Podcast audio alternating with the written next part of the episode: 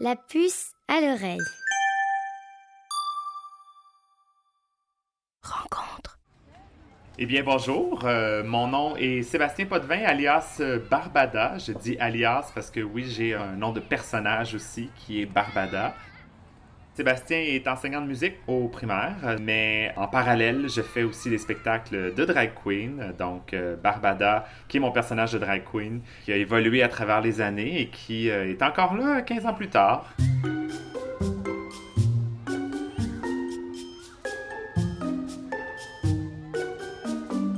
Drag queen, c'est un terme qui a bougé beaucoup à travers les époques, parce que certaines personnes à une époque appelaient ça plus des, travestis, euh, des travelots, euh, mais grosso modo, ce qu'est une drag queen, c'est que c'est véritablement un, personnage, un personnage qui vit sur scène, dans le cadre de spectacle ou quoi que ce soit, même si au départ, c'était pas nécessairement toujours dans le cadre de spectacle. Les drag queens, au départ, par exemple, dans les, les mouvements plus revendicateurs LGBTQ, étaient très, très présentes, étaient comme des porte-paroles un peu, si on veut, de la communauté LGBTQ.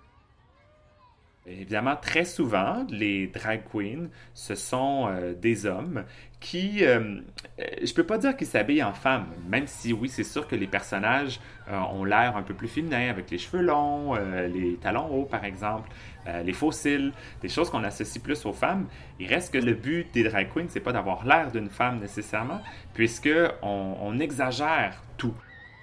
Il y a également des, des, femmes qui font euh, des spectacles de drag queen, c'est-à-dire qui mettent des perruques flyées, farfelues, euh, qui abordent des talons hauts euh, plus exagérés, bref, qui incarnent des personnages de drag queen, chose qu'on ne voyait pas avant.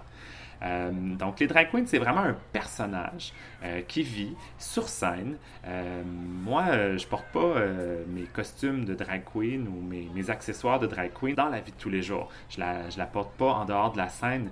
je vais pas magasiner en talons hauts. je vais pas faire l'épicerie avec une perruque. je les porte vraiment juste sur la scène. La drag queen, comme je l'ai dit, ça évolue beaucoup.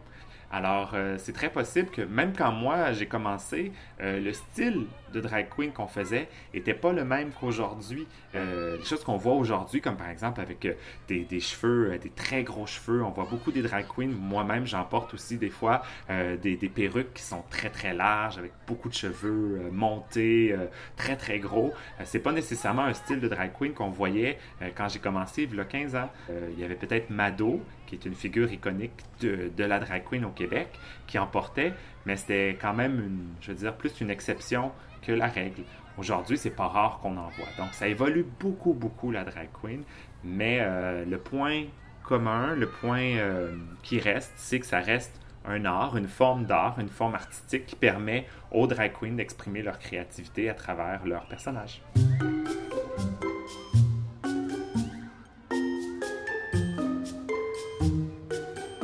La différence, en fait, avec les drag queens par rapport aux travestis ou par rapport aux personnes transgenres est véritablement plus au niveau de, de l'aspect artistique de la chose.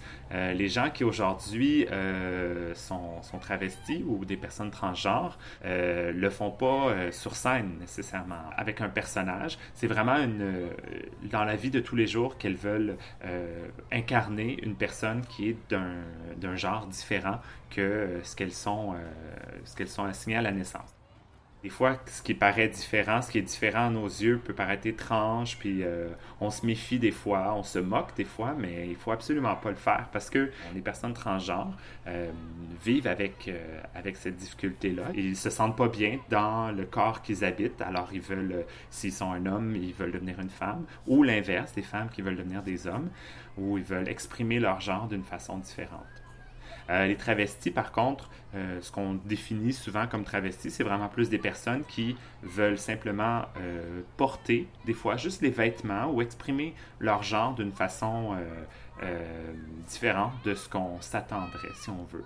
Alors que les drag queens, c'est vraiment juste sur scène. comme je l'ai dit moi tout à l'heure, j'ai pas, je ressens pas le besoin de devenir ou de d'exprimer mon genre différemment dans la vie de tous les jours. Moi, j'ai, j'ai pas, euh, je ressens pas ce besoin-là. Moi, je l'exprime à travers la drague. Euh, et la drague, c'est flyé, c'est exagéré, c'est coloré. Et c'est ce que j'aime beaucoup dans cet art-là.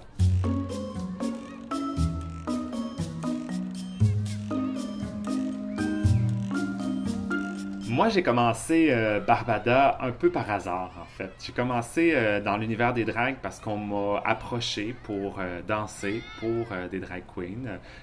pas pour être drag queen au départ, c'était vraiment pour être danseur, comme on voit souvent dans les, je sais pas, Lady Gaga ou les, danseuses, les chanteuses, peu importe, ont, ont souvent des danseurs avec eux. Moi, je suis commencé comme ça et après quelques années, on m'a dit, ah, on devrait faire de la drag queen aussi. J'ai fait le saut en, faisant un concours. Concours euh, que je n'ai euh, malheureusement pas gagné, du moins pas le premier coup. Euh, puis je m'étais dit, bon, on va faire ça juste une soirée, on va l'essayer, puis ça va être tout, ça va finir là. Mais finalement, j'ai continué et ben, 15 ans plus tard, je suis encore là. J'adore la musique des années euh, disco, 80, 90. Alors, je suis souvent plongé dans ces, ces numéros-là. Euh, j'aime beaucoup aussi animer. J'aime beaucoup faire euh, de l'animation dans, dans, des contrats extérieurs, comme des mariages, par exemple. J'en ai fait beaucoup, beaucoup dans ma carrière. Puis, j'adore ça parce que ça permet un contact avec les gens qui est vraiment super, que je pourrais probablement pas avoir dans aucun autre métier. Barbada, c'est vraiment une personne, euh, un personnage très impliqué. Barbada fait souvent des numéros très colorés, oui, euh, très, euh, très artistiques, mais aussi avec un message, des numéros impliqués, des numéros euh, des fois un peu politiques aussi. Euh, des fois, je prends position euh, publiquement pour, pour m'impliquer dans, certains débats sociaux. J'utilise Barbada aussi pour mener à bien certaines causes, comme par exemple, je suis porte-parole pour certains organismes aussi, comme un organisme qui s'appelle Maison Plein Cœur, qui est un organisme qui vient en aide aux personnes qui, vivent avec le VIH. Bref, ça me permet de jumeler toutes ces formes d'art-là, l'humour, la danse, le chant, même si on chante pas pour vrai, on fait du lip sync, il reste que ça reste une forme de chant, le théâtre, parce que c'est très théâtral, euh, la mode un peu, puisqu'il faut s'habiller, il faut trouver, euh, agencer ce qu'on va porter, etc., etc. C'est une des seules rares formes d'art où on peut combiner tous ces arts-là ensemble dans une seule chose qui est la drag queen. Et c'est pour ça que j'adore faire ça. La préparation d'un spectacle, d'un numéro varie beaucoup selon euh, le type de spectacle que c'est. Euh, c'est sûr qu'on a des spectacles, je vais dire, plus réguliers euh, dans les bars, des cabarets, ou des places qu'on connaît bien. Et donc, on sait quel genre de clientèle il va y avoir, on connaît les endroits, on sait les loges, on sait, bon, etc. Alors, ces, ces spectacles-là nécessitent un peu moins de préparation parce qu'ils sont conçus pour accueillir des spectacles. Donc, il y a des loges, il y a des miroirs, il y a tout ce qu'il faut. Puis, comme on sait euh, un peu le type de clientèle qui se tient là, on est capable de choisir nos performances en conséquence. On est capable de choisir nos types de chansons selon. Alors, ces numéros, ces, spectacles-là, plutôt, prennent un petit peu moins de temps à préparer parce que c'est sûr qu'on ne refait pas des nouveaux numéros à chaque fois. On réutilise des choses qu'on a déjà faites, évidemment. Un peu comme n'importe quelle chanteuse aussi, euh, quand elle fait des spectacles, elle ne fait pas des nouvelles chansons à toutes les fois à reprendre des succès qu'elle a eus. C'est un peu la même chose pour les drag queens.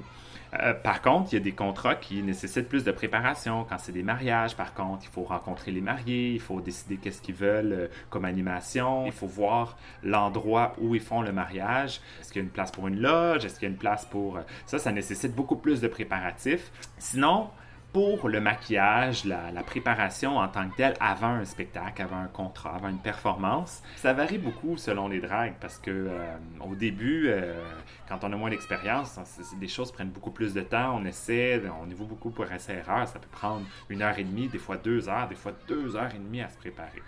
Euh, habituellement, moi, je dirais que le maquillage prend environ 45 minutes. Je me donne toujours un 45 minutes pour commencer le maquillage jusqu'au moment où je suis prêt à être monté sur scène.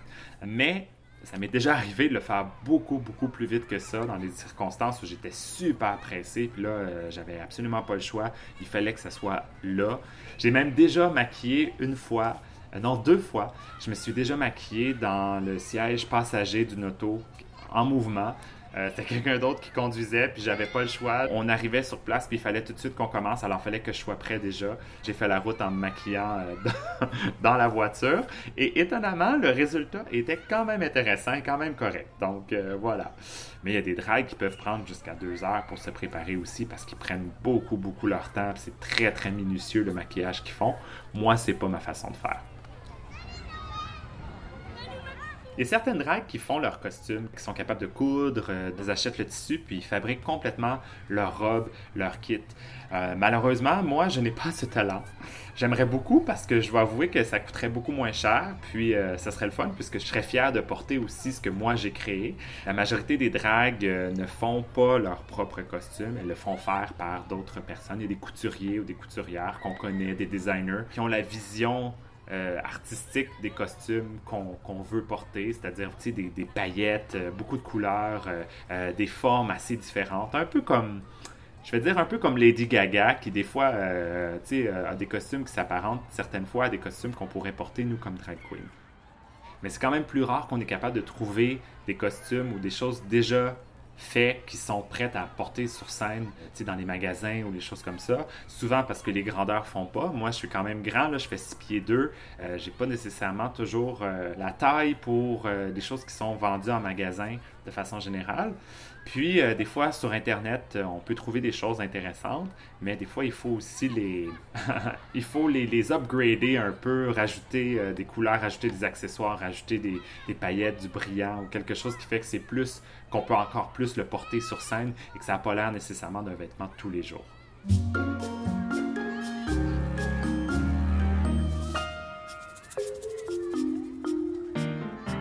Les, les moments les plus farfelus, euh, arrive certaines fois quand on est en spectacle. Mais ce qui est encore plus le fun, c'est quand on sort d'un contexte de spectacle et qu'on se retrouve par exemple dans la rue ou dans des, des endroits assez inusités pour des drag queens. Et c'est arrivé euh, pendant la crise des carrés rouges, c'est-à-dire il y avait la, la, crise étudiante qui a eu lieu. Pour remettre en contexte, là, il y avait beaucoup de manifestations. Les étudiants descendaient souvent dans la rue pour manifester contre la hausse des frais de scolarité. Et ça se passait quand même pas très loin du village à Montréal où on fait euh, nos spectacles. Du moins, beaucoup des manifestations avaient lieu là.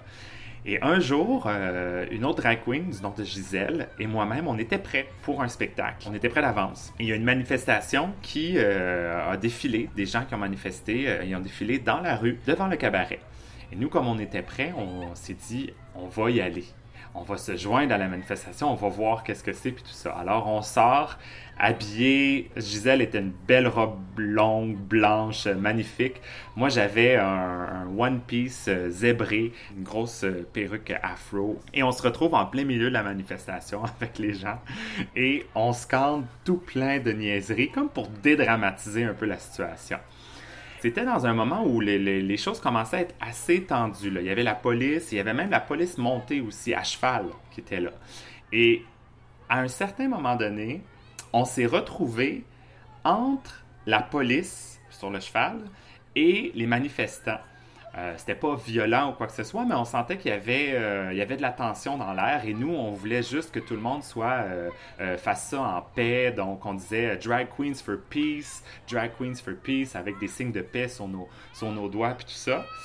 Et comme on était dos à, c'est ça, à la police, aux chevaux, tout ça, à un moment donné, je sens quelque chose qui tire sur ma perruque en arrière. Alors, je mets ma main pour empêcher que ma perruque tombe et ma perruque est toute mouillée et je me retourne et c'est le cheval qui est en train de brouter ma perruque. Écoute, ça a été mémorable comme moment. Je m'imagine juste le policier qui est sur son cheval qui s'est dit il y a une drag queen habillée en zèbre devant moi avec une perruque afro. Oh, mais rire, mais rire, mais rire. Alors souvent, les anecdotes les plus farfelues, c'est celles qui sont justement dans un contexte où on sort les drag queens d'un contexte habituel, puis on se retrouve dans des situations comme celle-là, qui, euh, moi, je vais m'en souvenir toute ma vie, ça. Et probablement que le policier qui était sur le cheval aussi.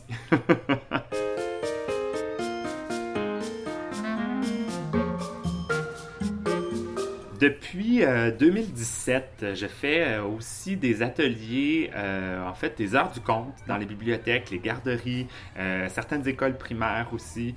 J'ai réussi dans un sens à combiner un peu mes deux passions, la passion pour l'enseignement auprès des jeunes et la passion pour la drag queen. J'ai aussi fait tout récemment des ateliers dans des, dans des camps de jour Le but, c'est vraiment juste s'amuser. Alors, je fais des activités de bingo, on fait des activités d'heure du compte, on fait des activités, toutes sortes d'activités euh, qu'on pourrait faire normalement dans un camp de jour. La seule différence, c'est que là, c'est Barbada, une drag queen, qui l'anime. Alors, je prends quelques minutes au début pour expliquer qu'est-ce que c'est une drag queen, un peu comme je l'ai fait aujourd'hui.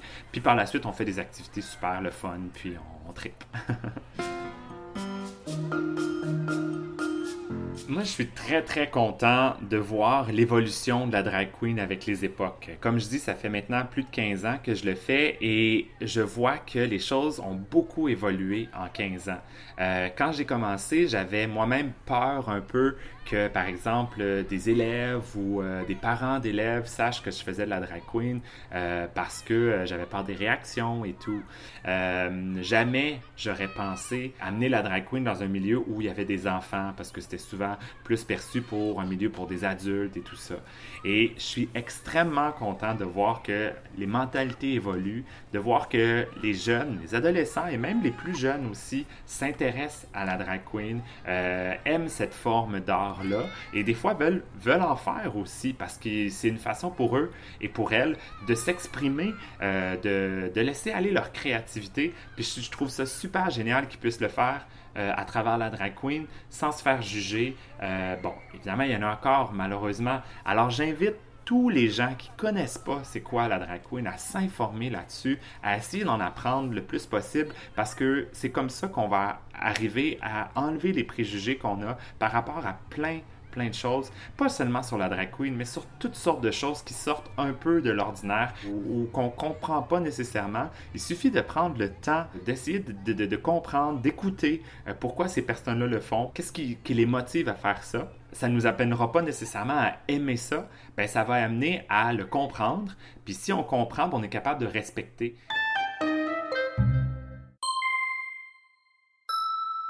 La puce à l'oreille. Rencontre.